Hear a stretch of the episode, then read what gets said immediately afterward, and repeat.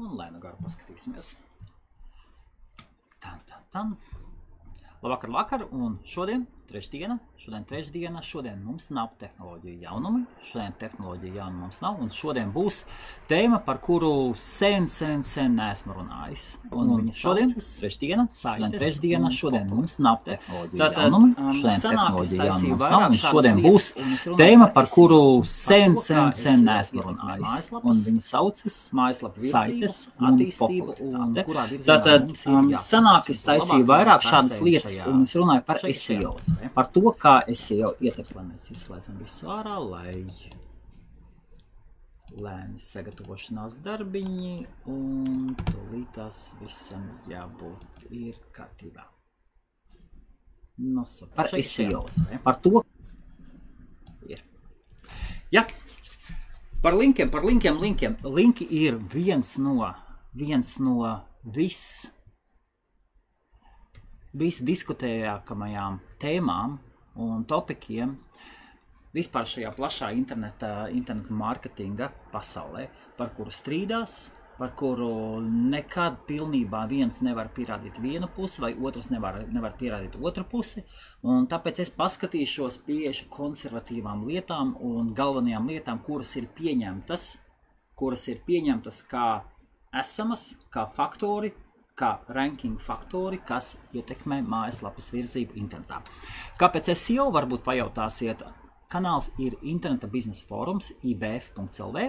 Līdz ar to mēs runājam par internetu. Sen, sen, sen neesam runājuši par SEO, un patiesībā tas atgriež man tā pie tādas lietas un jautājuma, ka trūks mums SEO panelis. Trūks mums SEO panelis, varbūt tiešām, varbūt varbūt sākam ma- pamazām brīžiem novirzīties uz interesantām tēmām, ļoti interesantām tēmām, toties vairāk tālāk no interneta biznesa, kura vidē vajadzētu atgriezties vairāk.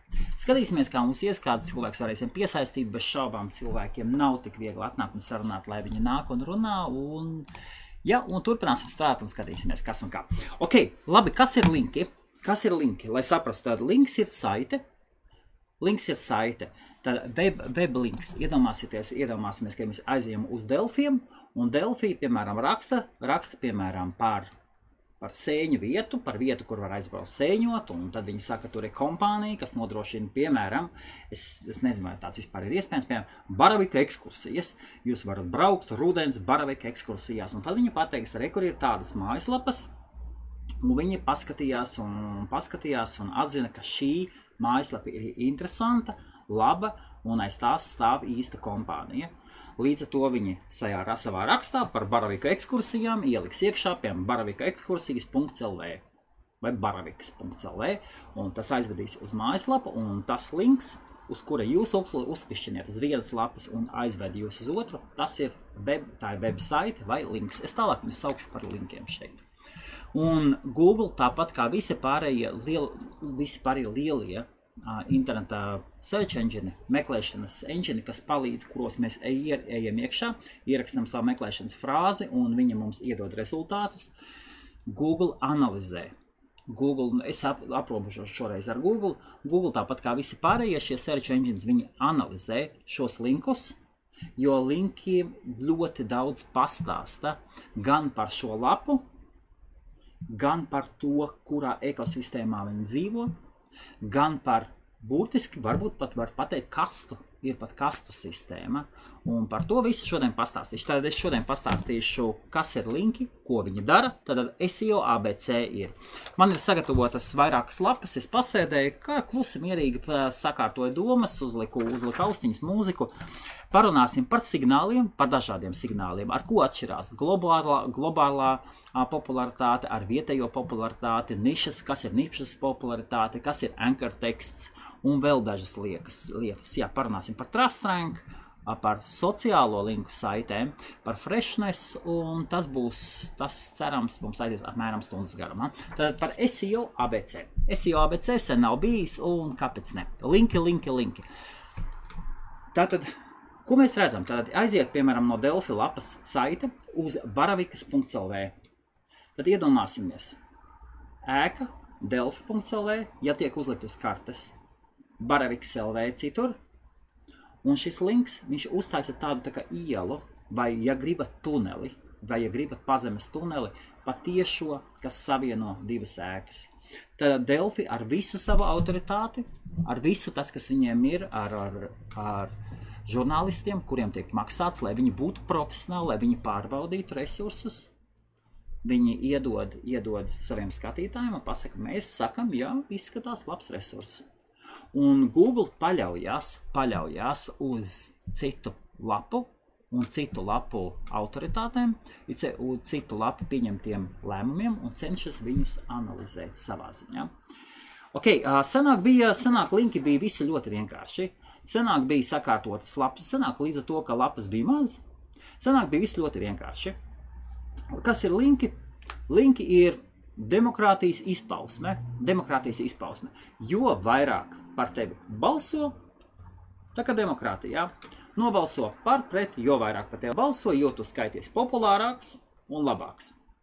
Tas bija pašā, pašā, pašā sākumā, tad, kad parādījās linkus saka ieviest. Un tad um, mājaslapa izveidotāji saprata, ah, dabūšu no turienes linku, dabūšu no turienes linku, tur, tur, tur, dabūšu simts linkus, tūkstotis linkus vairāk nekā mans konkurents, un es renkošos augstāk. Un tā tiešām bija. Savāc, savāc daudz linkus, un tu renkojies ātrāk un augstāk. Un līdz ar to sākās cīņa par linkiem. Cīņa par linkiem.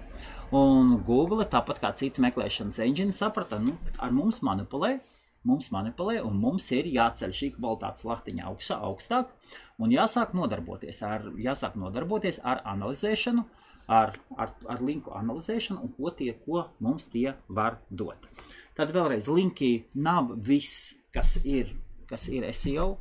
Ļoti bieži, un man ir paziņas, man ir paziņas, kuri aprobežojas ar linkiem un saka, man ir, to es sasveicināšos ar, ar, ar jums, man ir paziņas, kas saka, ka Un, un, un viņi sasniedz rezultātus. Viņi saka, Helmut, nu nav svarīgi nekas strādā tik uz linkiem, un viss būs čiki. Viss būs čiki. Viņa pērk linkus, uzmanīgi to dara. Viņi strādā tikai pie linku profiliem un tādām lietām.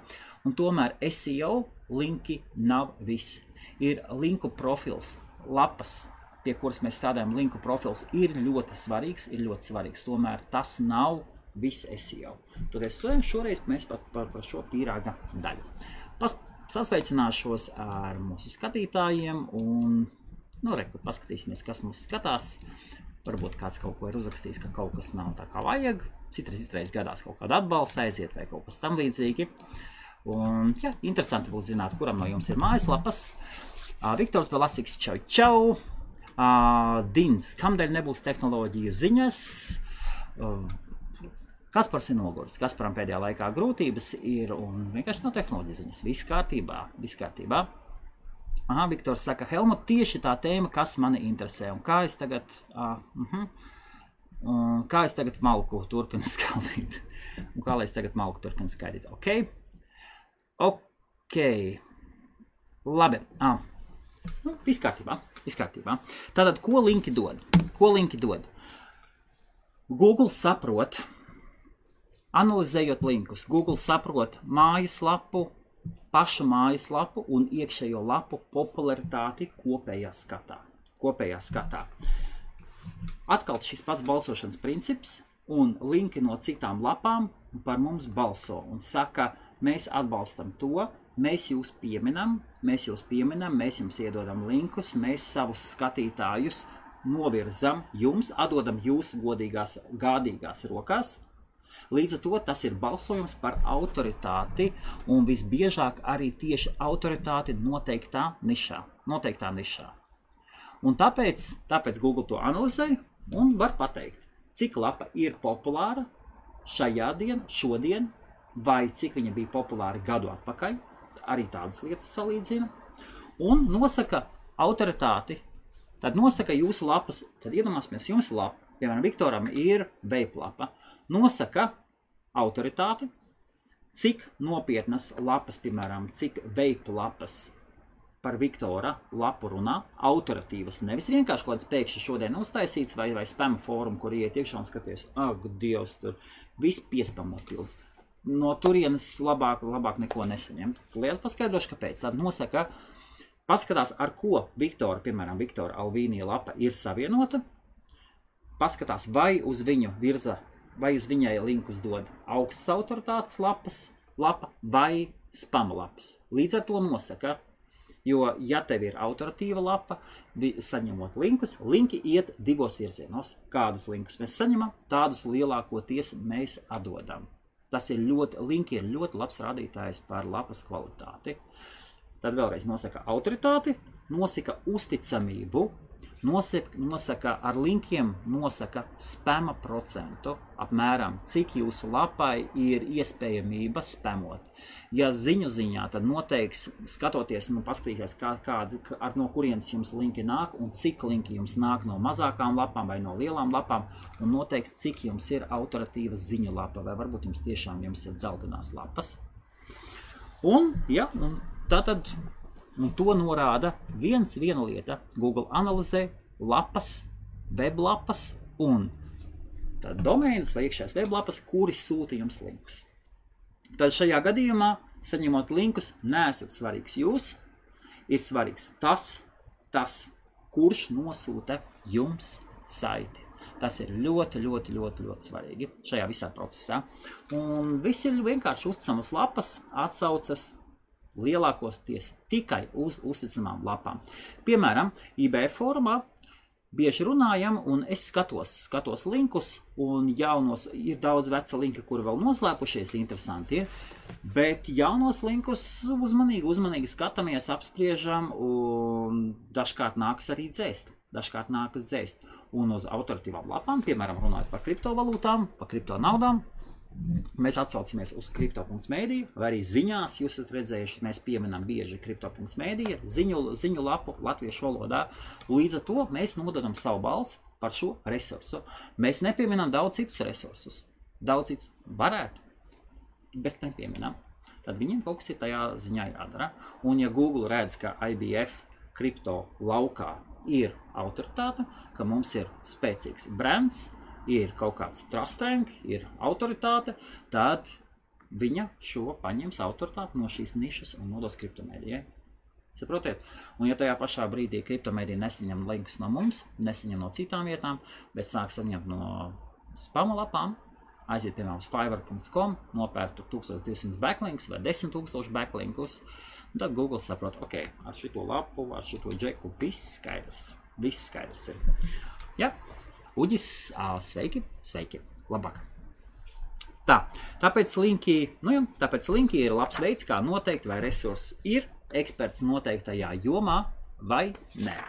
Es esmu sagatavojis šādas lapas, un tāpēc man ir parasti, parasti tāda lieta, ka es esmu diezgan haotisks, un es varu pieiet pie lietas, un viņu apskatīt no tādas puses, no tādas, no tādas. Tāpēc, gatavojot šādas solo sarunas, man pašam priekš sevis ir nepieciešama, nepieciešama struktūra. Nepieciešama struktūra, un tāpēc es lapām parasti uzlieku apmēram stundu pirms, pirms, pirms tādas šādas solo sarunas. Man jāsagatavojas.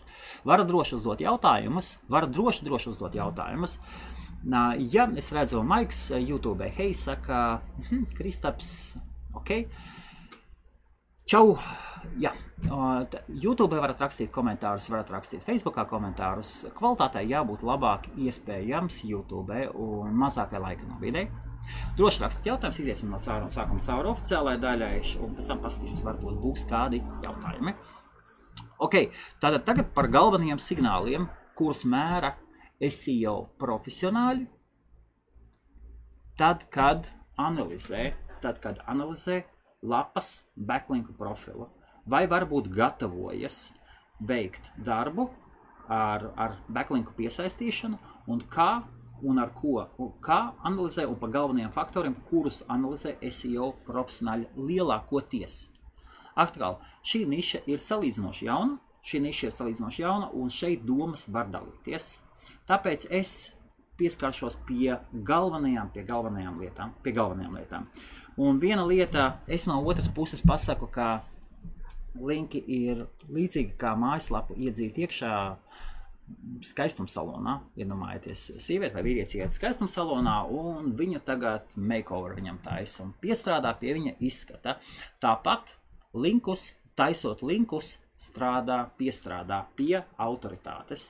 Ja skaistuma salmā piestrādā pie smukuma, tad šeit piestrādā pie autoritātes. Piestrādā pie labas autoritātes un cenšas saņemt autoritāti tieši no, no noteiktas nišas, tieši no noteiktas nišas un pēc iespējas autoritīvākām lapām, cik iespējams.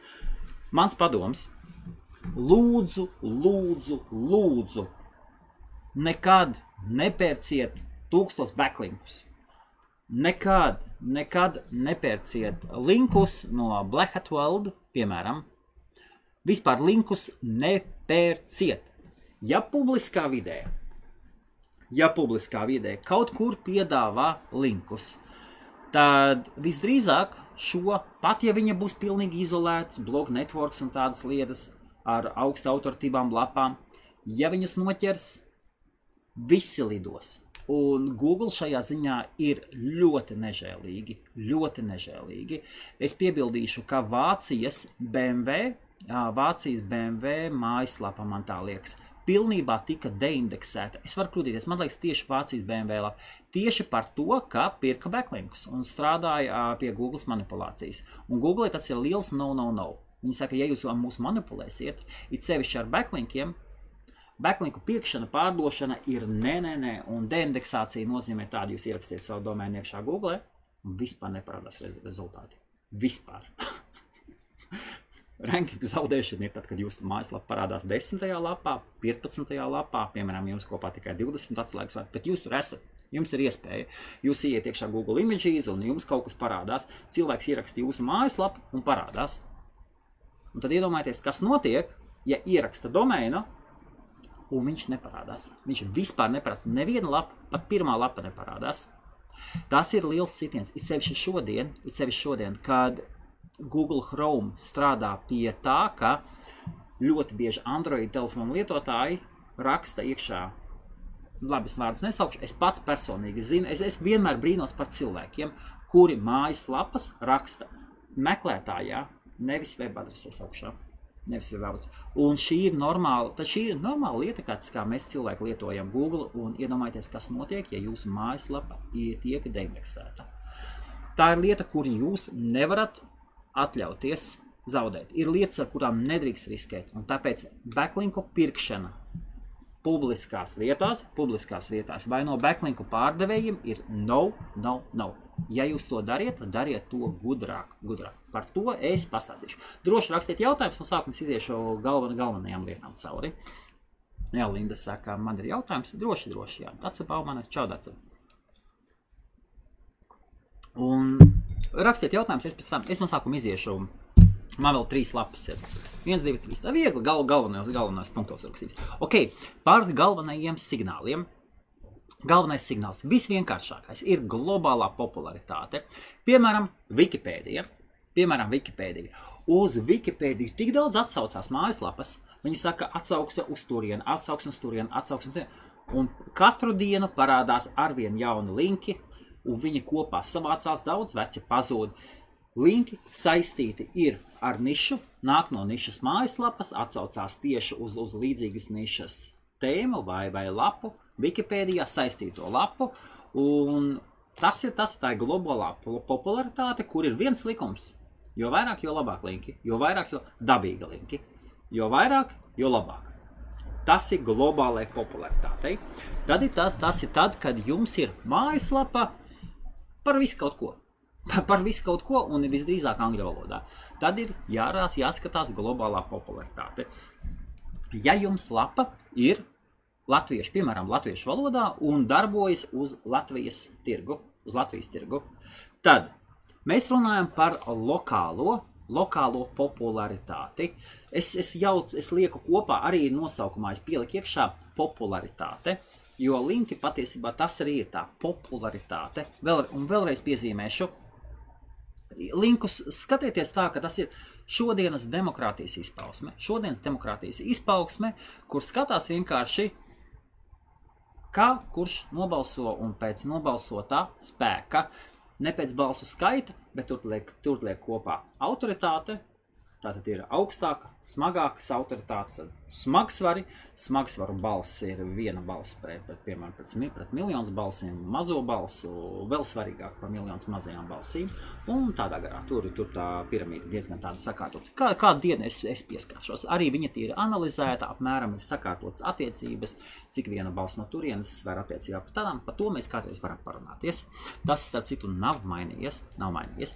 Tātad, ja mēs runājam par lokālo popularitāti, ir pieņēmums, ir, ir pieņēmums, nav pierādīts fakts, joprojām nav pierādīts fakts. Tas, to, ko es saku, un tomēr ir pieņēmums un, un izskatās, kā viņš strādā. Tāpēc es varu teikt, ka linki no vienas nišas, no jūsu nišas, saņemot saiti, šī saite ir daudz svarīgāka nekā no off-topic lapām. It sevišķi, ja jums ir lokālās, ja sevišķi, ja jums ir lokāla lapa, jums lokāla lapa, un no savas nišas un no lokālas, no jūsu reģiona saņemot saiti. Šī saite ir svarīgāka, šī saite ir svarīgāka nekā off-topic lapa. Piemēram, es te es biju domājis, kuras, kuras, kuras lapas. Piemēram, es paskatījos, man ir, man ir senāk bija, nevar pateikt, vai draugs, un viņam ir ģimenes uzņēmums meduražo. meduražo. Es nesaukšu mājaslapu, nesaukšu neko tā. Tad iedomājieties, medus mājaslapa, kur jūs varat nopirkt, kur jūs varat nopirkt medu. Viņš gan neraksta blogu, bet, piemēram, viņam vēl būtu kaut kas par medu rakstīts. Tad mums ir Latvijas biškopības biedrība strops.lv un Latvijas biškopju fórums biskopiem.lv. Tātad linki no šiem, no viena vai no otra, vai no abām, vai no abām mājaslapām šai medus kompānijai vai zemnieku saimniecība, šajā gadījumā zemnieku saimniecība, kas tirgo medu. Viņi gan tirgo ne tikai medu, kā bešām, kā zemnieku saimniecības. Tomēr galvenais, kā viņi ir atpazīstami, tad, cik es saprotu, atceros viršu medus. Nu, kolosāls. Tie, kas ir Jelgavā, tie, kas varbūt mani pazīst, viņi zina, par ko iet runa. Un tad šie linki ir daudz, daudz svarīgāki nekā, piemēram, Hotel Latvija vai, vai viesnīca jūrmalā, hotelu jūrmalā, piemēram, kaut kāds viesnīcu tīkls. Vai, vai nesaistīti, vai, piemēram, datorveikals blogā uzraksta par medu un saka, mēs medu pērkam no turienes uz turieni. Pat ja šim datorveikalam vai datorblogam autoritāte ir lielāka nekā šim fórumam, piemēram, vai, vai arī dator, vai arī datorfórums. Piemēram, datorfórums un biskopiem.clv. Starp citu, apskatieties, ja jums interesēs. Paskatījos šodien, es tā pameklēju, domāju, tā pameklēšu tādu neitrālu, neitrālu piemēru, un tāpēc es paskatījos. Un ir mazs fórums, izskatās labs un tīrs biskopiem.clv. Man, man patīk, man patīk. Liela, tā tāds smags, tīrs un smags, un izskatās, ka joprojām aktīvs. Nav tur, tur, tur miljoniem, miljoniem rakstu, bet, piemēram, tieši šai lapai no šiem diviem resursiem, no, bisko, no biškopa biedrības un no Biškopa fóruma, linki būs daudz svarīgāki, labāki, kvalitatīvāki un pozitīvāki ietekmēs rankingus viņa nišā nekā, piemēram, no fóruma BūTLV. Man ļoti, ļoti patīk formas būtolvei. Tas priekš manis ir viens no tādiem kvalitātes rādītājiem. Vienmēr ir paticis, jau senāk, Latvijā dzīvoju, jau senāk jau pagājušajā simtgadē. Tas bija viens no fantas, fantastiskie cilvēki. Tur ir, tas ir prātām neaptverami, kolosāli gudri. Un, tāda. un arī šajā ziņā tā ir cita niša, tā nav saistīta ar medu. Google skatās, viņi redz niša saistīta, un tāpēc linki no šī, šī pozitīvi ietekmēs un parādīs, parādīs bišu, bišu medus kompānijas rankingus vai autoritāti medus jomā. Un tad, kad kāds kaut ko meklēs par medu, Google viennozīmīgi zinās, ja kāds meklē, kur nopirkt mega online, ja viņiem ir online veikals, viņi sūtīs uz šo lapu. Uz šo lapu. Viennozīmīgi, viennozīmīgi, viennozīmīgi. Un viņa, viņa būs tajā, reiz, tajā skrējienā iekšā. Un, ja tajā pašā brīdī ir, piemēram, Mālpilī, piemēram, Mālpilī tāda maza, maza skaista vieta, ja, piemēram, Mālpilī arī ir zemnieku saimniecība, kas arī tirgo medu, arī viņiem mājaslapa ir, un arī online veikals, un nav viņiem linki, un nav viņiem linki, un viņi darbojas apmēram tikpat ilgi, tad Mālpils, diemžēl, Mālpils lapa nevar, lielākoties ne, ne, nevarēs tādus rankingus ieņemt, tā kā tā kā šī, šī zemnieku saimniecība no, no mana pazemes. Tas ir tāds piemērs. Tas ir tāds piemērs. Ok, Zigmunds, labvakar. labvakar. Ja, un, ja jūs kādreiz, ja jūs domājat, ka es kaut ko leju greizi, tad uzrakstiet, es paskaidrošu. Es paskaidrošu, piezīmēšu. Es sen, sen, sen nodarbojos ar SEO. Es esmu, zinu, ko nozīmē dabūt Google penalties. Es zinu, es zinu, ko nozīmē pilnīgi pazaudēt lielus, lielus resursus. Man ir daudz draugu. Es esmu Black Hat World. Uh, es, es, es vienmēr esmu teicis, es esmu proud member uh, Black Hat World. Es lepns esmu lepns biedrs, Black Hat World biedrs no 9. gada, man tā liekas. Vai no 11. gada, nu, 9. man tā. Nu, nav svarīgi, viennozīmīgi. Un es, es šos pakalpojumus, es jau pakalpojumus esmu sniedzis profesionāli, esmu sniedzis profesionāli, esmu sasniedzis rezultātus, kuri nes nopietnu naudas plūsmu lielām mājaslapām, dažiem maniem klientiem. Tāpēc es vairāk runāju no pieredzes un no praktiskajām zināšanām, kuras es cenšos atjaunot visu laiku šajā procesā.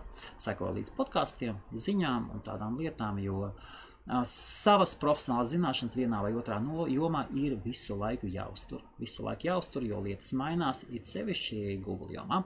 Ok, iesim, iesim tālāk. Uh, jā, Aigar, paskat, paskatīšos. Visus jautājumus es paskatīšos. Aha, un jā, labvakar, labvakar, YouTube vēl uzrakstīja. Tātad, nākošais.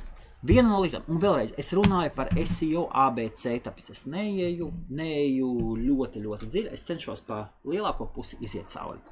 Tad ir nākošais termins. Tad bija no sākuma globālā popularitāte, tad vietējā, vietējā popularitāte vai nišas popularitāte. Tad viņu es, es ar tiem biškopiem centos paskaidrot, kā tas ir. Pēc tam, nākamais, pēc tam ir jēdziens anchor text vai anchor link. Anchor link. Ir teksts, kuru es jau, es jau speciālists, tāpēc, hei, es jau zinu. Kas ir anchor text, anchor link?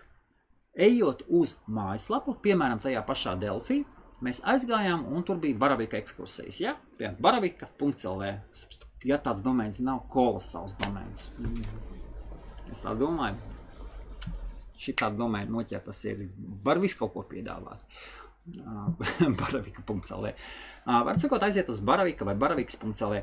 Un tagad Delfī, ja mēs redzam linku, saiti, tad teksts, kurš pārklās šo saiti, piemēram, tur ir rakstīts spiest šeit vai būs uzrakstīta mājaslapas adrese. Būs www.baravikas vai baravika.lv. Tad šis teksts, kas būs par pavirsu, ir saucamais anchor teksts. Anchor teksts. Vai anchor link, viņam ir daudz nosaukumu, daudz dažādu nosaukumu. Nozīme ir lielākoties viena to pašu. Šie linki var būt gan iekšējā, iekšējām lapām. Vienas lapas viņas, viņas veido gan no ārējām lapām uz citām, no vienas lapas un no vienas mājaslapas uz otru mājaslapu.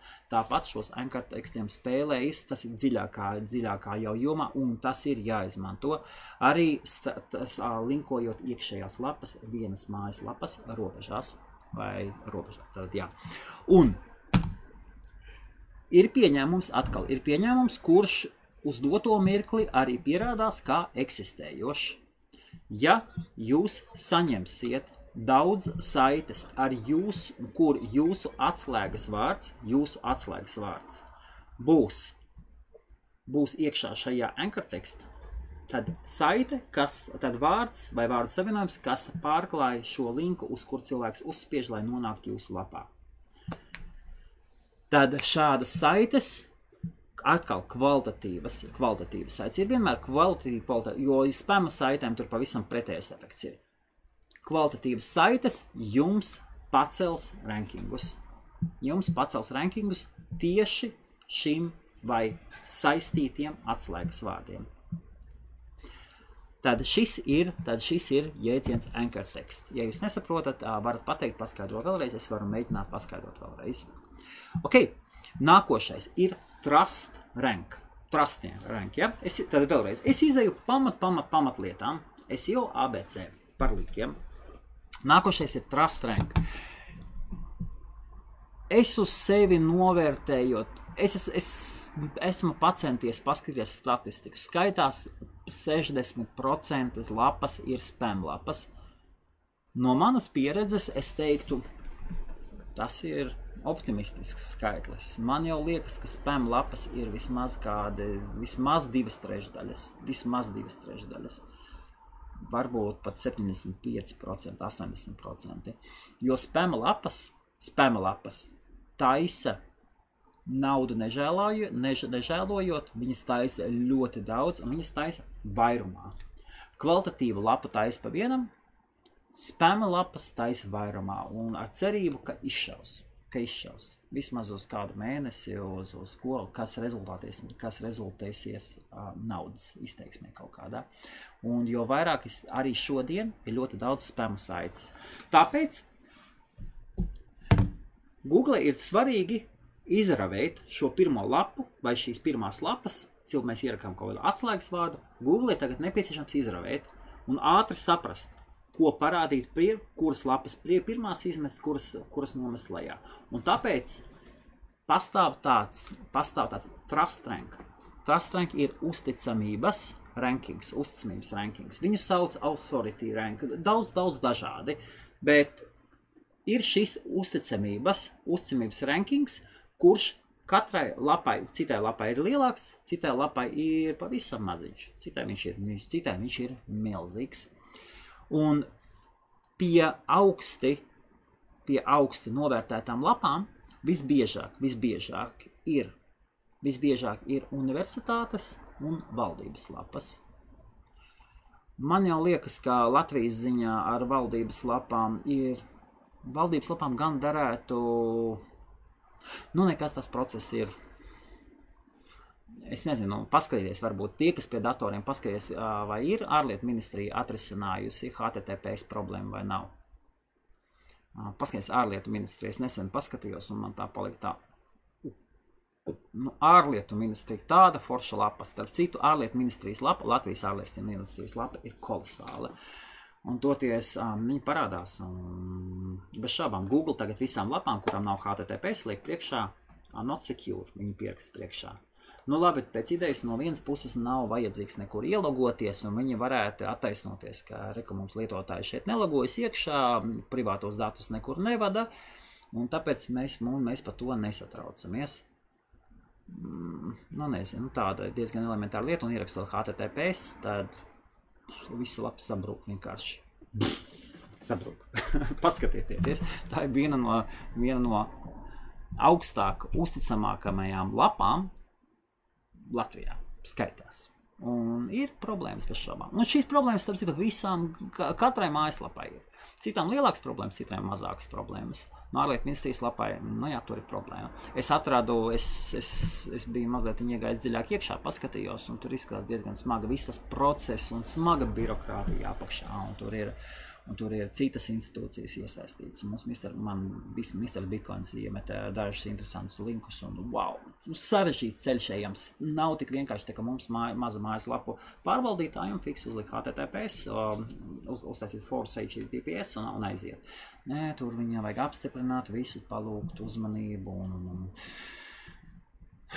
Tad viņiem nāk auditi, un audits veids tikai top, top, top kompānijas. Tur, kas Latvijai bija kas Latvijai bija. Ne Price Waterhouse Cooper, bet viena vien cita, viena cita, viena no, no top, no top četrnieka. Un no smagi, smagi ir tajā ziņā. Login lapās viss kārtībā, HTTPS ir. Un tomēr augsti, augsti autoritīvām lapām, no augsta autoritīvām lapām, pie, pie augsta autoritīvām lapām skaitās universitātes un valdības lapas globālā mērogā vēl varētu pielikt iekšā, vēl varētu pielikt orga.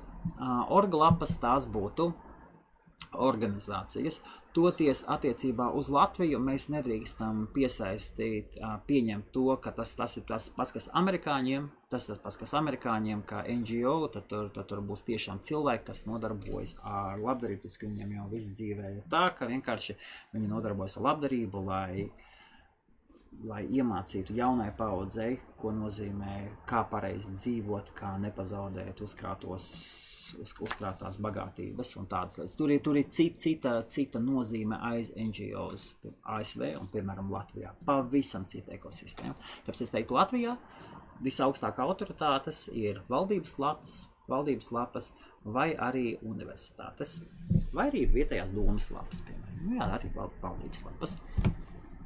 Un saņemot, saņemot linkus no šīm lapām, automātiski sekojot jūsu autoritātes, jūsu autoritātes ranks, autoritātes ranks vai trust rank Google, Google acīs pacelsies uz augšu, pacelsies uz augšu. Uzdevums ir, tas ir viens no uzdevumiem, celt augšā šo autoritātes ranku. Šo autoritātes ranku. Minimums, kādam vajadzētu būt, ir diva pustrīnieks. Un tad, kad tas, tas kaut ļoti, ļoti līdzīgi tas sanāk bija page rank. Ļoti tie cipari apmēram attiecās tāpat. Sasniedzot 6 vai 7, jūs jau esat, jūs jau esat augšā, jūs jau esat augšā debesīs un jau neaizsniedzami lielākoties parastiem konkurentiem. Parastiem konkurentiem plašā mērogā. Plašām viņi var izkarot vienu atslēgas vārdu, otru atslēgas vārdu, tomēr pēc visu kopējā skata jūs būsiet priekšā. Tad šis ir trastrēm, kas ir svarīgi, svarīgi to veidot un to veido ar backlinkiem, tieši ar backlinkiem. Piezīmēšu, es sākumā nepieminēju vienu lietu. Senāk bija svarīgi, lai būtu links. Ja nav links, tad nestrādā. Šodien, šodien strādā gan hyperlink, tātad klikšķināms links, gan saite, kurai nav links. Atsauce uz jūsu saiti norādīs, iedos signālu Google, kura indeksē to lapu, lapu un viņi piefiksēs, ka jūs tiekat pieminēti. Jums būs tāpat mention. Tas nav tas pats, kas backlinks tomēr ir līdzīga, līdzīga mazāks, bet līdzīgs spēks. Un tāpat ir brenda pieminēšana. Piemēram, ja daudz saka Nike vai Adidas, tad tas arī iet, tiek nodot tālāk līdzīgi kā backlinks, viņš, viņš strādā, viņš tiek uztvērts. Tas jau sen, sen tika ieviests. Un, um, tas ievies diezgan lielu hausu, diezgan lielu hausu SEO pasaulē. Ok, nākošā lieta ir linku kaimiņi un linku kaimiņi nav saistīti ar, nav saistīti ar lapām, kuras atrodas uz jūsu servera. Lielākoties, lielākoties saka, es jau speciālistam saku, um, zini, te, te, tev linku kaimiņi ir, ir nu, galīgā tūtā. Viņš saka, nu jā, man tur ir viens, viens uz mana hostinga, ir kaut kas tur, kas pārdod linkus un tādā lietā. Nē, tas nav tas. Tūlīt tas ir, kas būs linka kaimiņi. Mm. Ļoti laba tēja. Rekopējam. Black Star Performance. Mūsu Edijs, mūsu Edijs Lielbritānijā ir.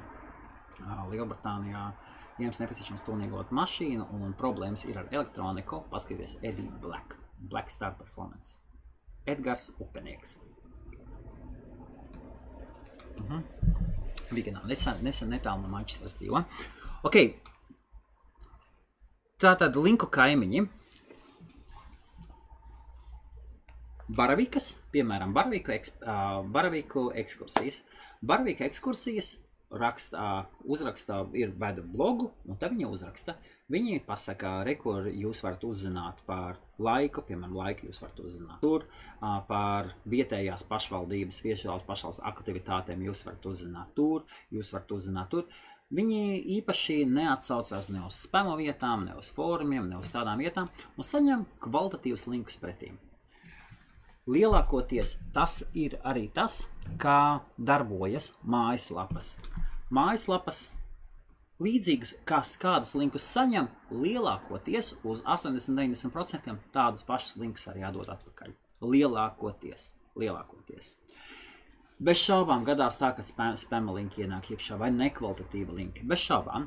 Tomēr lielākoties kādus linkus mēs saņemam, Visbiežāk mēs atdodam atpakaļ, visbiežāk no kādas citas iekšējās lapas. Bez ir svarīgi, ir, ir, ļoti, ir ļoti svarīgi, lai Google, ne, lai Google neuzskatītu, ka mums notiek linka apmaiņa. Tas nav atļauts. Linku apmaiņa nav atļauts. Starp citu, tiem, kuriem, tiem, kuriem patīk taisīt um, linku partneru lapas, dzēsiet viņus ārā momentā, apstādiniet laivu, viss priekš tevis ir laivas ir beidzies, izdzēs ārā savu linku apmaiņas programmu. linku apmaiņa, baneru fermas, tas ir.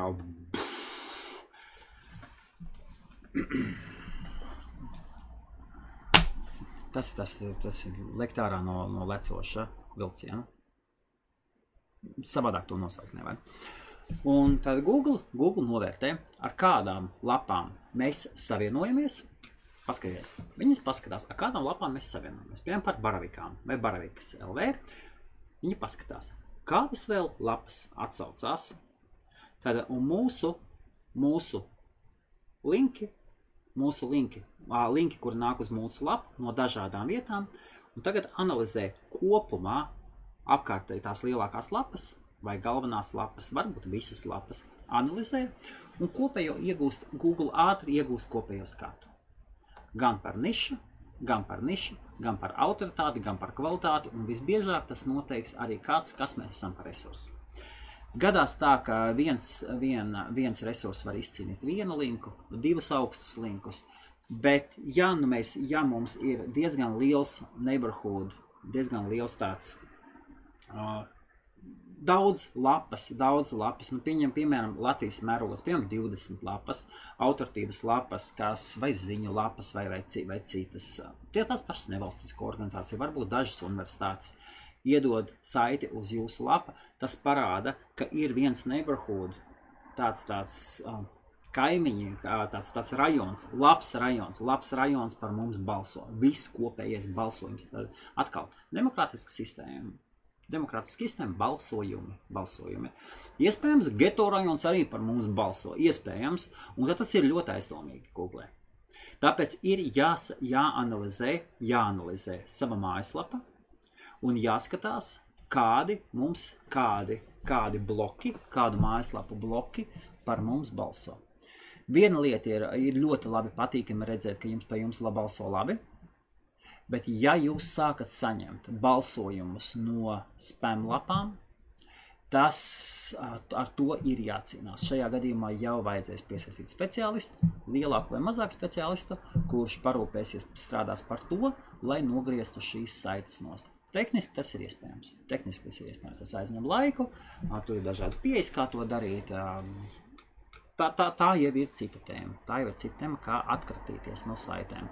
Piemēram, IBF.CLV gadījumā, ja tur bija pagrēkojuši, nu, kopš laikiem, tad, kad visām saitēm bija svars, bija pagrēkojuši, tagad man nākas patīrīt. Lēnu garu es sāku, es sāku tīrīt saites. Viņas varbūt parādās, bet viņas viņam jau ir, viņam jau ir noņemta, noņemta nost. Es esmu pat norādījis, ir speciāls bija savu autolu, kur ir norādīts, kur, kuras kaudzi, kaudzi ar lapām. Es esmu uztaisījis kārtīgi backlink profilu un norādu, ka viņām ar mani nekāda sakara nav, un es nevēlos viņām nekādu sakaru. Tātad linku kaimiņi ir ļoti svarīgi. Un vēl divas lietas paliek. Paliek freshness un paliek sociālai signāli. Kāpēc ir vajadzīgs freshness? Kāpēc ir vajadzīgs freshness? Tas norāda, freshness ir svaigums. Ir, pa, ir pat tāds freshness rank. Tas, kas norāda, aktuālai, aktuālai tēmai, aktuālam laikam tiks augstāks, augstāka vērtība tiek piedota svaigiem, svaigām saitēm no labiem resursiem. Lai kā nebūtu, ar laiku, ar laiku linkiem pazūd spēks.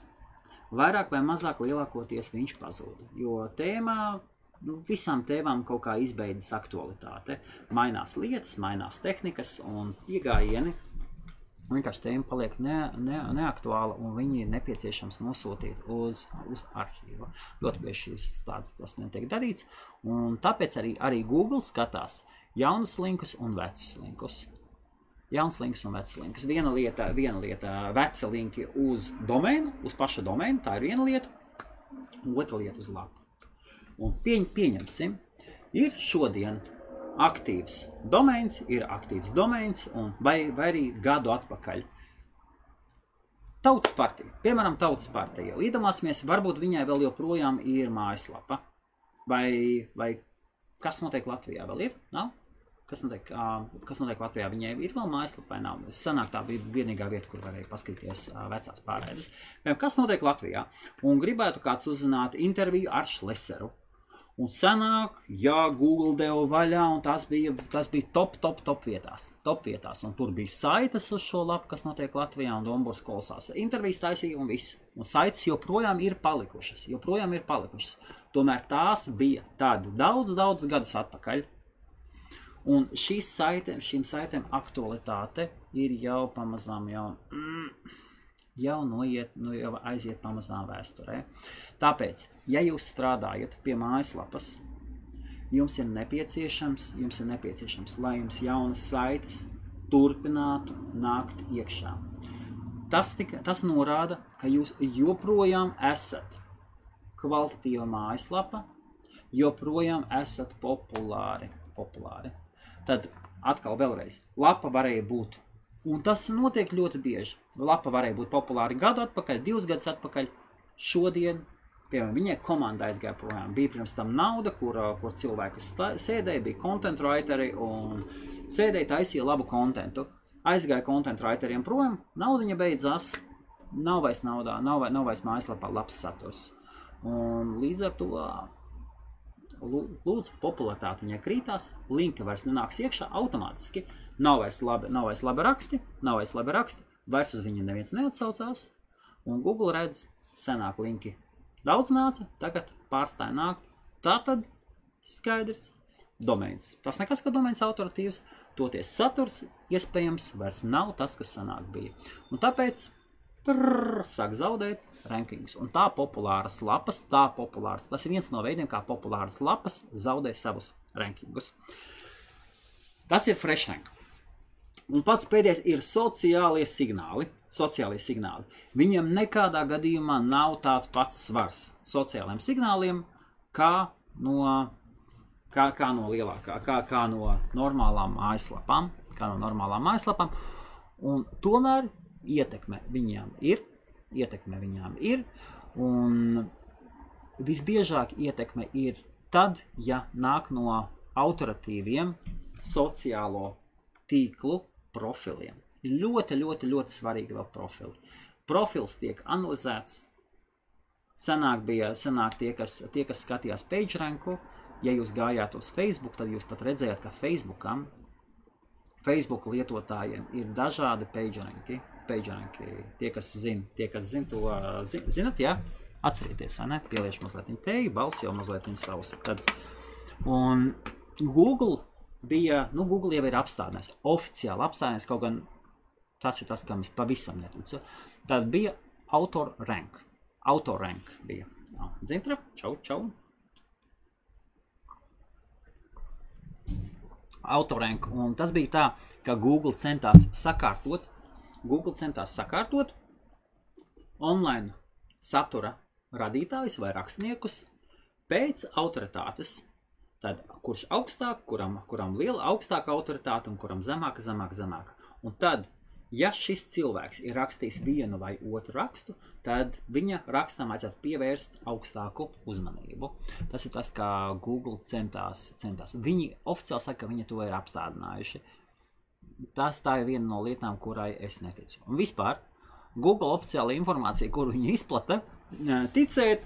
Mm, īpaši nav ieteicams, un arī īpaši pērties par to, ko Google ievieš vai ne, arī ir liels ieteikums.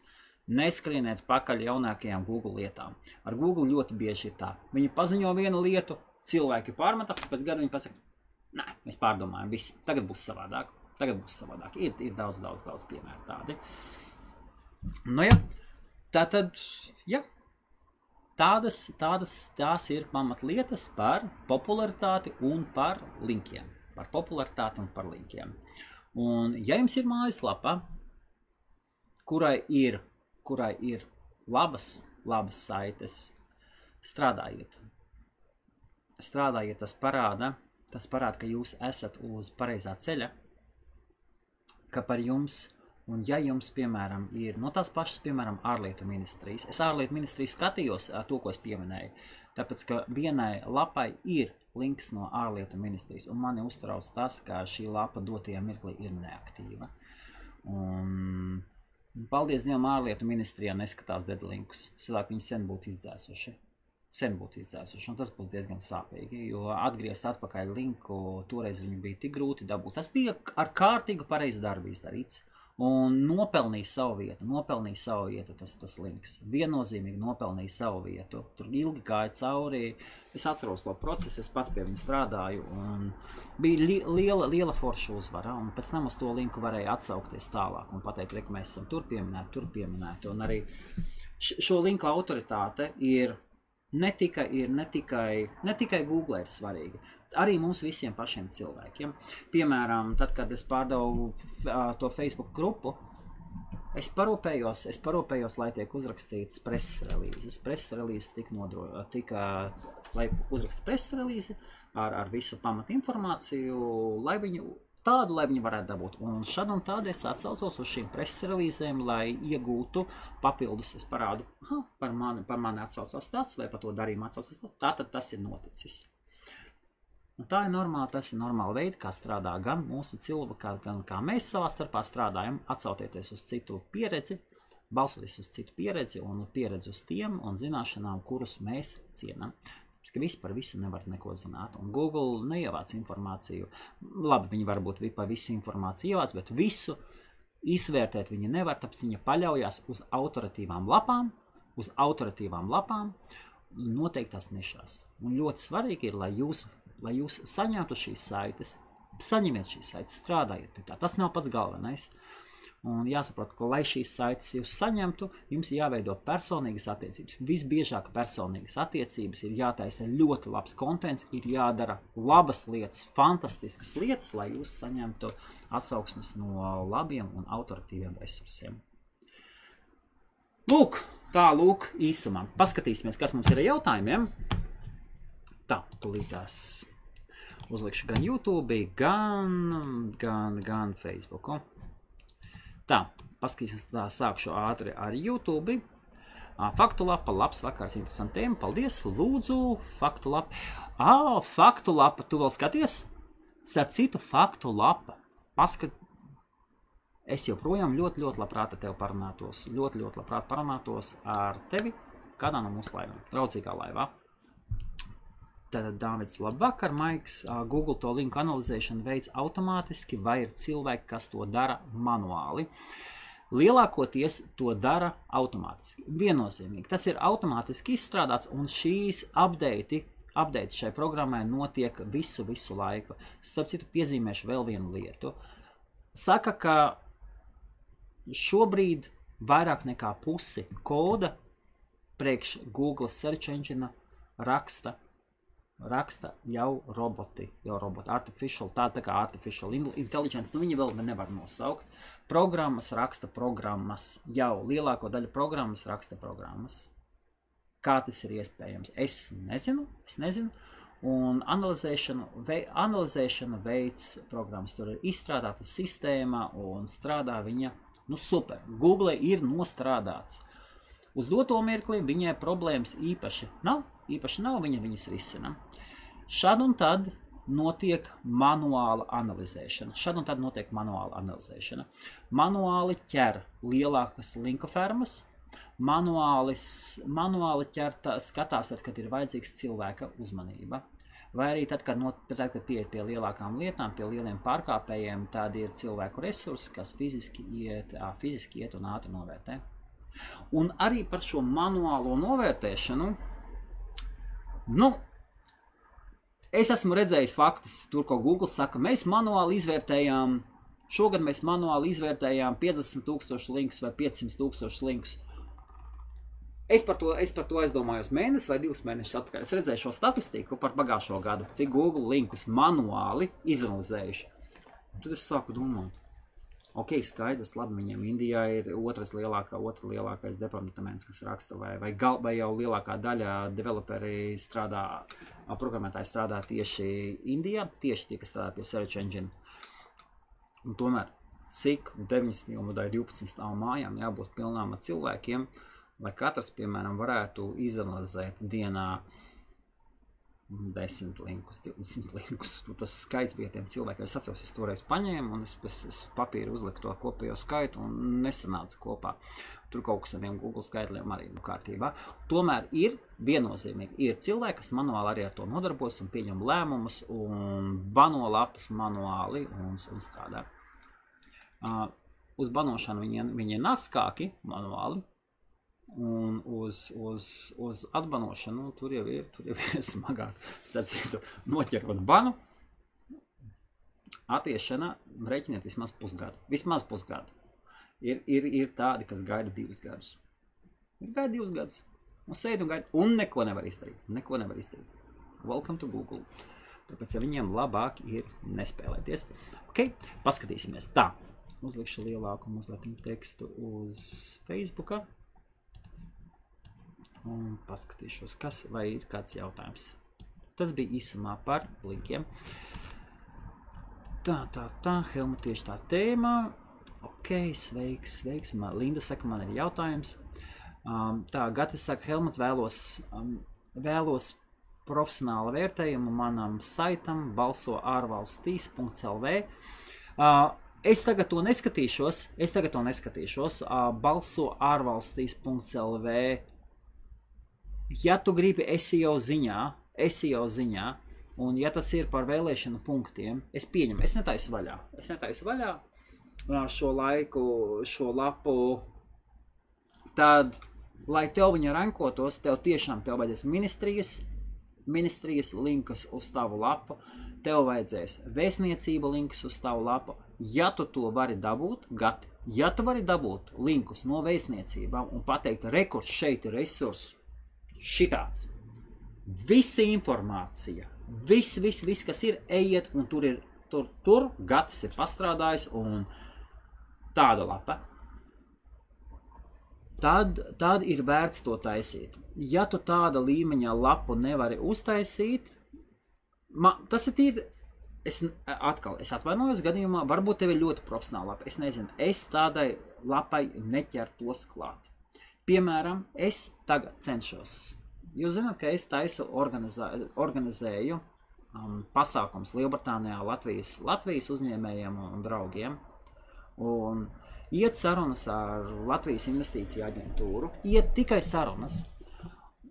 Uz doto mirkli vēl joprojām no vēstniecības es neesmu dabūjis nevienu retvītu.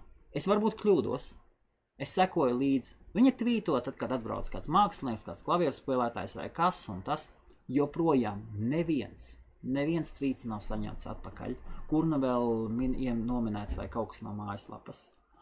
Un es, es tikai tā, es tev to par piemēru saku. Un, gati, ir, ir diezgan, ir ļoti, ļoti grūti. Un ja tu šeit, ja tu strādā tieši ar šādu, tad tev Google viennozīmīgi prasīs, prasīs balsojumus, tas ir linku balsojums no lapām, kuri runā par to, kur var balsot. Tas ir tikai loģiski.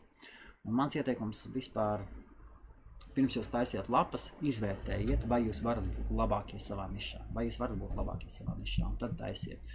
Otrais labākais, trešais ir ok, bet ja jūs nemaz nevarat iesprāpties iekšā, netērējiet laiku, netērējiet laiku. Uh, Linda Jonāne, um, kā atvērt apģērbu? Nu labi, tā nav, tā nav labi, attaisīšu vaļā es to lapu gati, paskatīšos.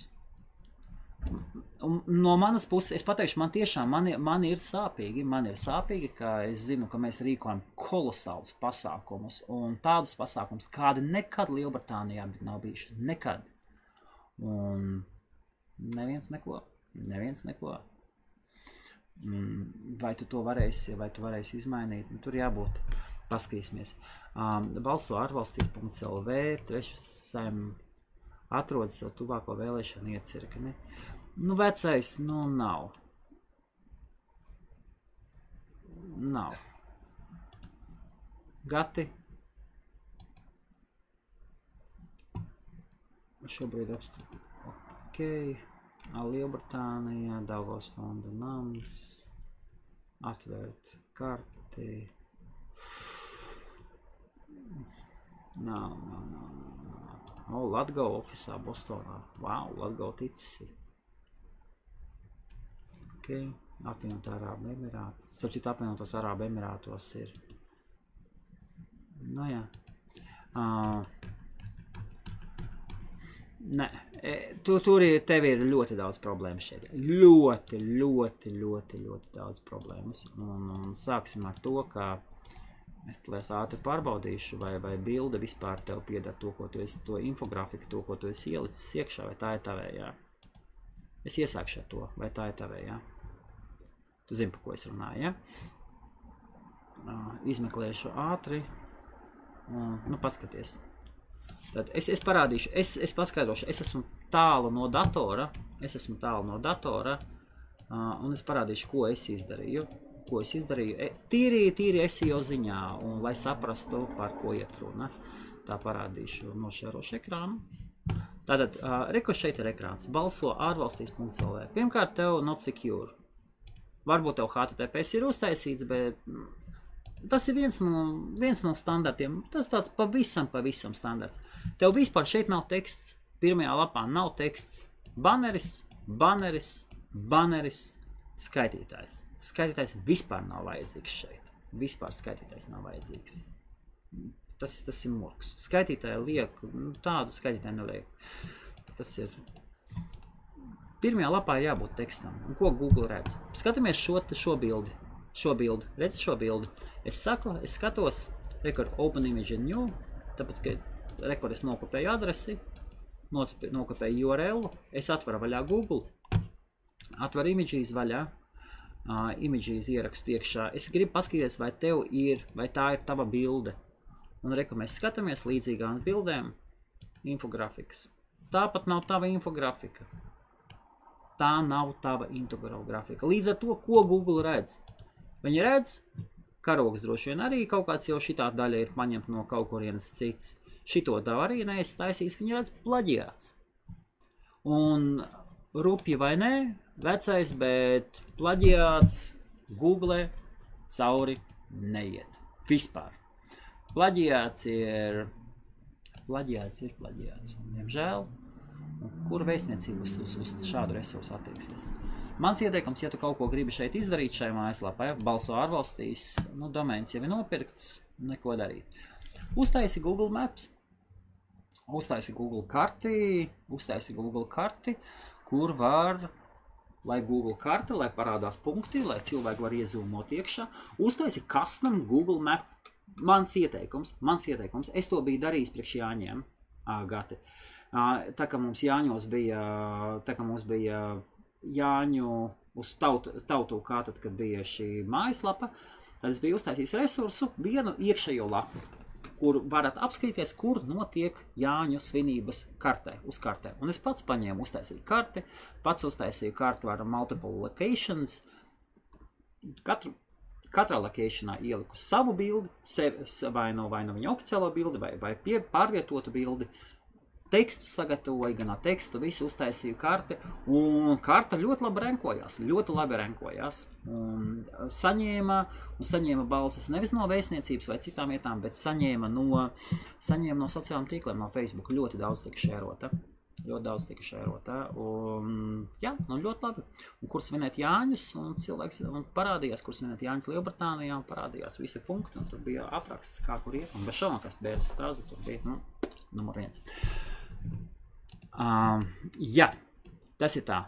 Gata nu man apvaino, bet nu, nu ir, ir, ir galīgi garām, galīgi garām. Neko darīt. Tāds process, tāds process, un tajā procesā ir kaut ko jāsāk.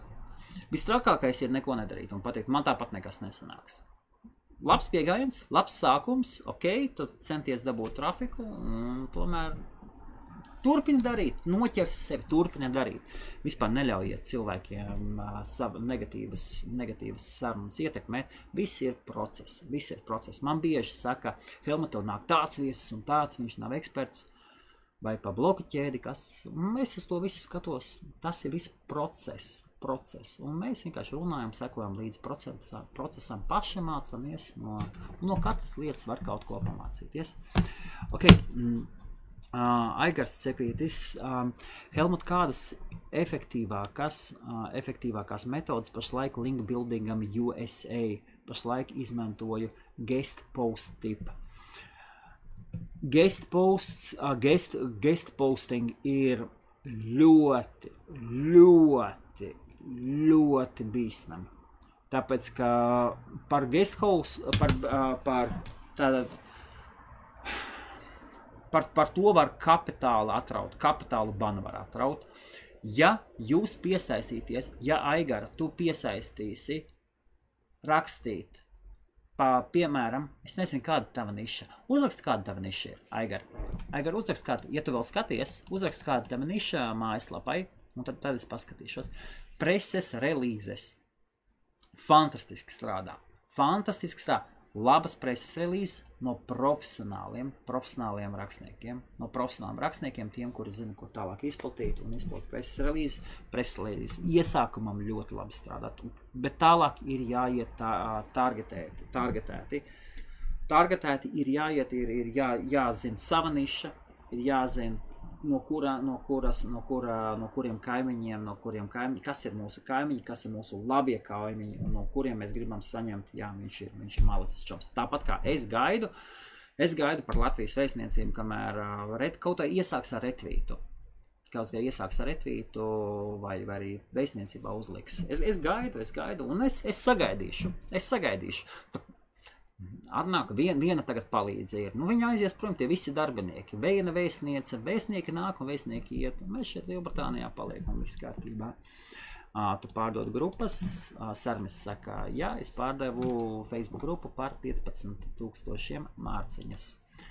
Jā, Sarmi, smainam tālāk. Um, tā, um, Viktors, pastāsti, kā jaunajai lapai backlinkus gudri pirkt pieminēja, ar konkursiem, ar konkursiem, ar konkursiem. Konkursus jāatrod veids, jāatrod veids sociāli aktīvās. Tur, kur ir jūsu sociāli aktīvās grupas, tur, kur jūsu nišā, sameklējiet un ar konkursiem. Ar konkursiem.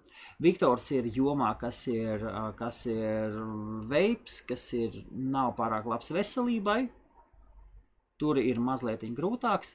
Ļoti bieži, ļoti bieži, ļoti bieži tur uzsauc alus kasti vai sponsorē vietējo futbola komandu, piemēram, vietējo futbola komandu, un tad par jums uzraksta, raksta, jūs piemin. Ļoti bieži sponsor, sponsorships ļoti labi strādā. Bet, vis, bet visbiežāk ir, ir jāatrod, kas atkal pats galvenais ir atrast, kas ir jūsu, jūsu nišas top, top, top autoritātes, kas par to nišu raksta ir jāzina, kas ir autoritātes. Top 10 autoritātes. Un jāveido ar viņiem personīgi kontakti. Ir jābrauc uz izstādēm, tur, kur viņi ir. Ja viņam jātiekās vienreiz, otru reizi, trešo reizi, ir viss kaut kas jādara, un lai viņi zinātu par jums, jo viņi baidīsies. Viņiem baidīsies vispār pieminēt nezināmas lapas, izveidot personīgām kontaktām. Tāpat kā kriptomēdija, vēlreiz es pieminēšu, par kriptovalūtām daudz raksta. Man ir personīga draudzīgas attiecības ar kriptomēdijas portāla izveidotāju un uzturētāju īpašnieku. Un līdz ar to es zinu, kas viņš ir par cilvēku, un man viņš ļoti patīk. Es, mēs, mēs arī IBF ap, apbrīnojam tos apjomu ar informāciju un kvalitāti, kāda viņi nāk, un tāpēc mēs viņu baučojam, mēs par viņu balsojam. Kaut gan tas nenozīmē, ka tā ir vienīgā lieta. Ir vēl citas vietas, kur ir ļoti kvalitatīva informācija. Toties mēs viņus nezinām, Viņi mums nav izveidojuši personīgu kontaktu, un viņi nesaņem linkus no mums. Ok, uh, Merita saka, milzuma aktuāla tēma, jo sevišķi šajos laikos jālūdzu. To gan var, uh, var gan izdarīt. Aha, Sārmis saka, Helmut, uh, ko tu muldi? Esi kādreiz sadarbojies ar biedrībām, kas aizsargā blogerus. Sarmi, ja tu vēlies, ja tu vēlies pievienoties un uzskati, ka tu esi pietiekoši, ja tu vēlies parunāties, es jau kaut vai tagad es tev varu nosūtīt linku, vai citreiz varam uztaisīt atsevišķu sarunu un parunāsimies. Un Es zinu, kas ir SEO armi, es zinu, kas ir SEO. Es esmu izdzīvojis daudz, daudz dažādus laikus. Daudz, daudz, daudz dažādus laikus. Ir bijuši laiki, kad man bija dators atsevišķi, kas istabā par ņūku strādāja. Ir daudz, daudz dažādu laiku izdzīvot un redzēt, ir pārbaudīts, kas strādā, kas nestrādā. Ir daudz pieredzes uzkrātas. Un līdz ar to es, es zinu tiešām, par ko es runāju. Um, ok, uh, Blackstar Performance, labvakar visiem, labvakar. Uh, Aigars saka, man ir Amazon affiliate projekts Home Improvement niša. Home Improvement niša. Nu, ja, tad tev vajadzēs kaut kādus DIY, tas ir do it, do it yourself. Tādā gadījumā vajadzētu paskatīties, kas ir jums celebrities, tieši do it yourself. Varbūt kas kaut kādā televīzijā kaut kur uzstājās un par kaut ko raksta. Un, ja tu guest postus Nu, jā. Gestposting ir, gestpost ir ļoti, ļoti sarežģīti. Visbiežāk gestpostus izmanto Aigara. Gestpostus visbiežāk piesaista, ka uzaicina pie sevis auto, autoru savā, savā portālā, savā portālā uzaicina autoru, kurš ir publiski zināms un kurš piesaista ar savu rakstu, kvalitatīvu rakstu, paceļ visa kopējā satura kvalitāti uz augšu tavam, tavam domēnam. Dara arī tā, ka tu piedāvā guest posting, tu, tu piedāvā guest posting citos blogos, un tad tur apakšā fūterī ieraksti kaut ko iekšā. E, nu, tas, tas īpaši nav. Un labi resursi, un labi resursi no šādām lietām izvairās, izvairās. Un ja tev ir Amazon affiliate projekts, es šaubos, ka tu vispār dabūsi ar, ar guest, es šaubos. Tev ir nepieciešama tev ir nepieciešams savs produkts. Es aigar teiktu, tavā gadījumā, ja tev ir Amazon affiliate projekts, ap to jomu, kur tu darbojies, varbūt tu plašiņā visas, visas Amazon preces arī ļoti iespējams. Un, un, un strādā, tas, tas ar to var strādāt. Varbūt, ja tādā gadījumā tev vienkārši varbūt tikai trafiks jāpērk. Ir. Ja tev ir ļoti labi izstrādāts pēc trafika, piedaries, piedalies dažādos laivos un meklē pēc, pēc trafiku, pēc trafiku, tavā gadījumā pēc trafika. Vai arī, ja tu gribi taisīt autoritāti, tev jāuztaisa viens vai divi savi produkti. Un tu, tu, pate, tu to pateiksi, ka tavs produkts ir Amazonā iekšā un paralēli saistītos produktus, saistītos produktus tu vari saistītas nišas produktus, tu vari reklamēt. Es nezinu, kāda īpaši tev ir tas tur. Ja tu runā par autoritāti un par kvalitatīviem linkiem, tad tavā jomā, man liekas, tev ir jābūt savam projektam, ir, savam produktam, ir jāizveido savs produkts. Aigars saka, Helmut, man ir, ja, ja kas man astoņu gadu pieredze, varbūt vairāk par, varbūt vairāk SEO. Super, super. Nu jā, tad tu, tad tu Aigars saproti, tad tu Aigars saproti. Jo, ja tu gribi, piemēram, lai pat tev Forbes uzraksta maksas rakstu, cik tur maksās 5000, 8000 samaksās tad dolāros, lai Forbes uzraksta, viņi nerakstīs par afiliētu labu. Nu, nē, ne, nerakstīs. Viņiem vajadzīs kaut kas newsworthy, newsworthy. Tas ir svarīgi. Tas ir vienmēr, vienmēr svarīgi. Tāpēc man liekas, tev jāsāk meklēt savus produkciju. Un tad linkus dzīt uz lapu, kurai ir savs produkts. Ugh! Bellissimo, skaisti, strādā fantastiski, strādā fantastiski, strādā fantastiski. Ja, un Helmut, paldies par atbildēm. Aigar, piekrīt, vai ne? Tu saproti, tu saproti, par ko es saku ja tev ir astoņu gadu pieredze, tad, tad, tad tu arī esi gājis uh, Elas ugunīm cauri. un, jā. Nu, redz, tā. Un tad īsumā, jā, par infografikām mēs izgājām cauri. Uh, Dāvids, uh, kas vēlas iegūt certifikātu, Let's Encrypt. Jā, ok. Uh, Maiks uh, gūtu linkā, ok. Jā, kas vēlas iegūt certifikātu, jā, Let's Encrypt. Uh, ja jūs izmantojat, ja jūs izmantojat uh, ja, šos, šos, šo servisu, var uzlikt bieži virsū, ja jūs izmantojat savus, uh, ja jūs izmantojat servera no hostinga providera norādītos name serverus. tad, tad bez šaubām Let's Encrypt tur, jau būs iekšā. Varēsiet ātri noģenerēt un viss kārtībā ja jums ja jūs, tas ir vislielāk, vislielākoties uz, uz .com, uz .comiem strādā kolosāli. Ja jums ir gadījums tā kā man, ja jums ir .lv, tad .lv es ieteiktu, lai ātrāk rezolvētos viss, jums vajadzētu izmaina, mainīt servisus, uh, premium name serveru vai DNS servisus, piemēram tādus kā DNS medīzī, kas ir maksas, kas ir maksas, to, ko es lietoju eBay-kam. Un tād, un tād Let's Encrypt nestrādās jo viņš redzēs, ja viņš redzēs, ka netiek izmantoti hosting plāna, hosting plāna, nevis serveri. Tad ir citi varianti. Es pašlaik izsitos ārā ar bezmaksas risinājumu. Vienreiz trīs mēnešos es pārģenerēju, pārģenerēju vēlreiz uzstādu. Pienācis laiks, varbūt drīz pienāks laiks nopirkt certifikātu, lai atvieglotu. Un tad, kad tev ir budžets, ierobežots budžets, tad tu skaties, kur tu vari nemaksāt un čakarēšanās. Bet Ja?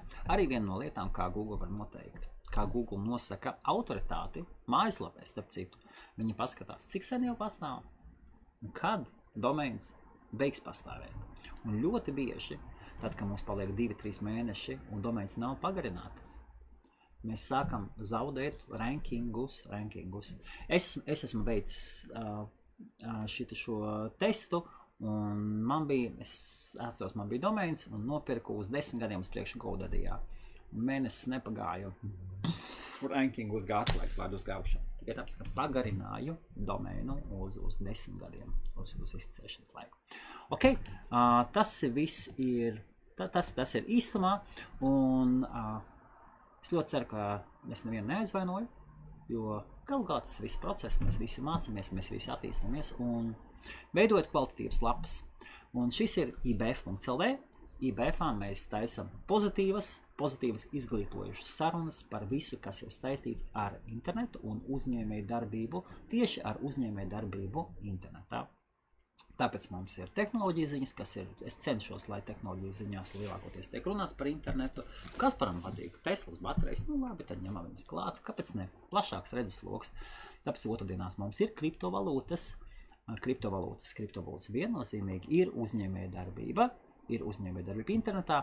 Pirmdienās mums ir datori, pirmdienās mums ir datorlaiva, kur Kaspars atbild uz jautājumu, uz jūsu jautājumiem par jūsu, par jūsu datoru problēmām Un, un kā var internetā strādāt, ja jums dators neiet, vai jūs nezināt par datoru. Par savu darba rīku jums ir jāzina viss, un darba rīks ir dators. Un ceturtdienās, piekdienās paskatīsimies. Ceru, ka drīz atgriezīsies eBay skola. Vajadzētu drīz atgriezt, atgriezties eBay skolai ar silgu. Un, ja jūs nezināt, kas ir eBay skola, ierakstiet iekšā Facebookā eBay skola, un tad jūs sapratīsiet. Un paņemiet no kaut kādas vecākas. Tā ir mūsu meitene, kas ir eBay karaliene. Nu, ko? Visiem jauku, jauku vakaru, un tad jau mēs vēlāk kaut kad tiksimies. Jauku vakaru. Tāds lūk. Forši mierīgs. Čau. Un, ap citu, jā, ja jums interesē uzņēmē darbība, esat Lielbritānijā, 5. oktobrī, tā ir piekdiena, ir uzņēmē darbībās networkings ar semināriem, atvērtām diskusijām. Neuzstāties ne par ko, galvenais ir jāierodas. Atlikt, izbrīvot sev piekdienu, Ielas biļetes sāks no 25 mārciņām, 25 mārciņas visu, visu vietas iedos. Es tagad domāju, ko atrisināt ar ēdienu, papildus, paskatīsimies, kā ēdiens būs, kafija ļoti daudz būs, ūdens būs un cilvēki, cilvēki interesanti būs, būs daudz, kas nebūs latviski runājušie. Aiziet uz IBF mājaslapu, paskatīties, kur ir, kur ir augšā menu. Personīgie kontakti. Personīgie kontakti ir Blatu sistēma, tā, tā saucamā blatu sistēma arī Āfrikā un arī Lielbritānijā un Latvijā nekas nemainās. Es esmu personīgi izceļojis visu pasauli. Es esmu Korejā mācījies, es esmu Norvēģijā izbraukājis visu Norvēģiju no, no augšas uz leju, nepa, nest, nestrādājot, nestrādājot zemeņa dobēs. Es esmu, man ir da, paziņas, sanāk bija draugi daudzās citās Skandināvijas valstīs. Es esmu ASV bijis un Paziņas, paziņas, paziņas, paziņas. Visur ir viens un tas pats. Ko mēs pazīstam, un vai tas cilvēks, vai tie cilvēki spēj mums uzticēties, mums kā personībām un mūsu profesionālajām zināšanām. Tas ir tas, kas mums paver jaunas iespējas. Tāpēc strādājiet pie sevis un pie savām paziņām. Un ejiet uz, ejiet uz dažādām tīklošanās pasākumiem, uz, uz izstādēm un iegūstiet, iegūstiet paziņas. Iegūstiet paziņas.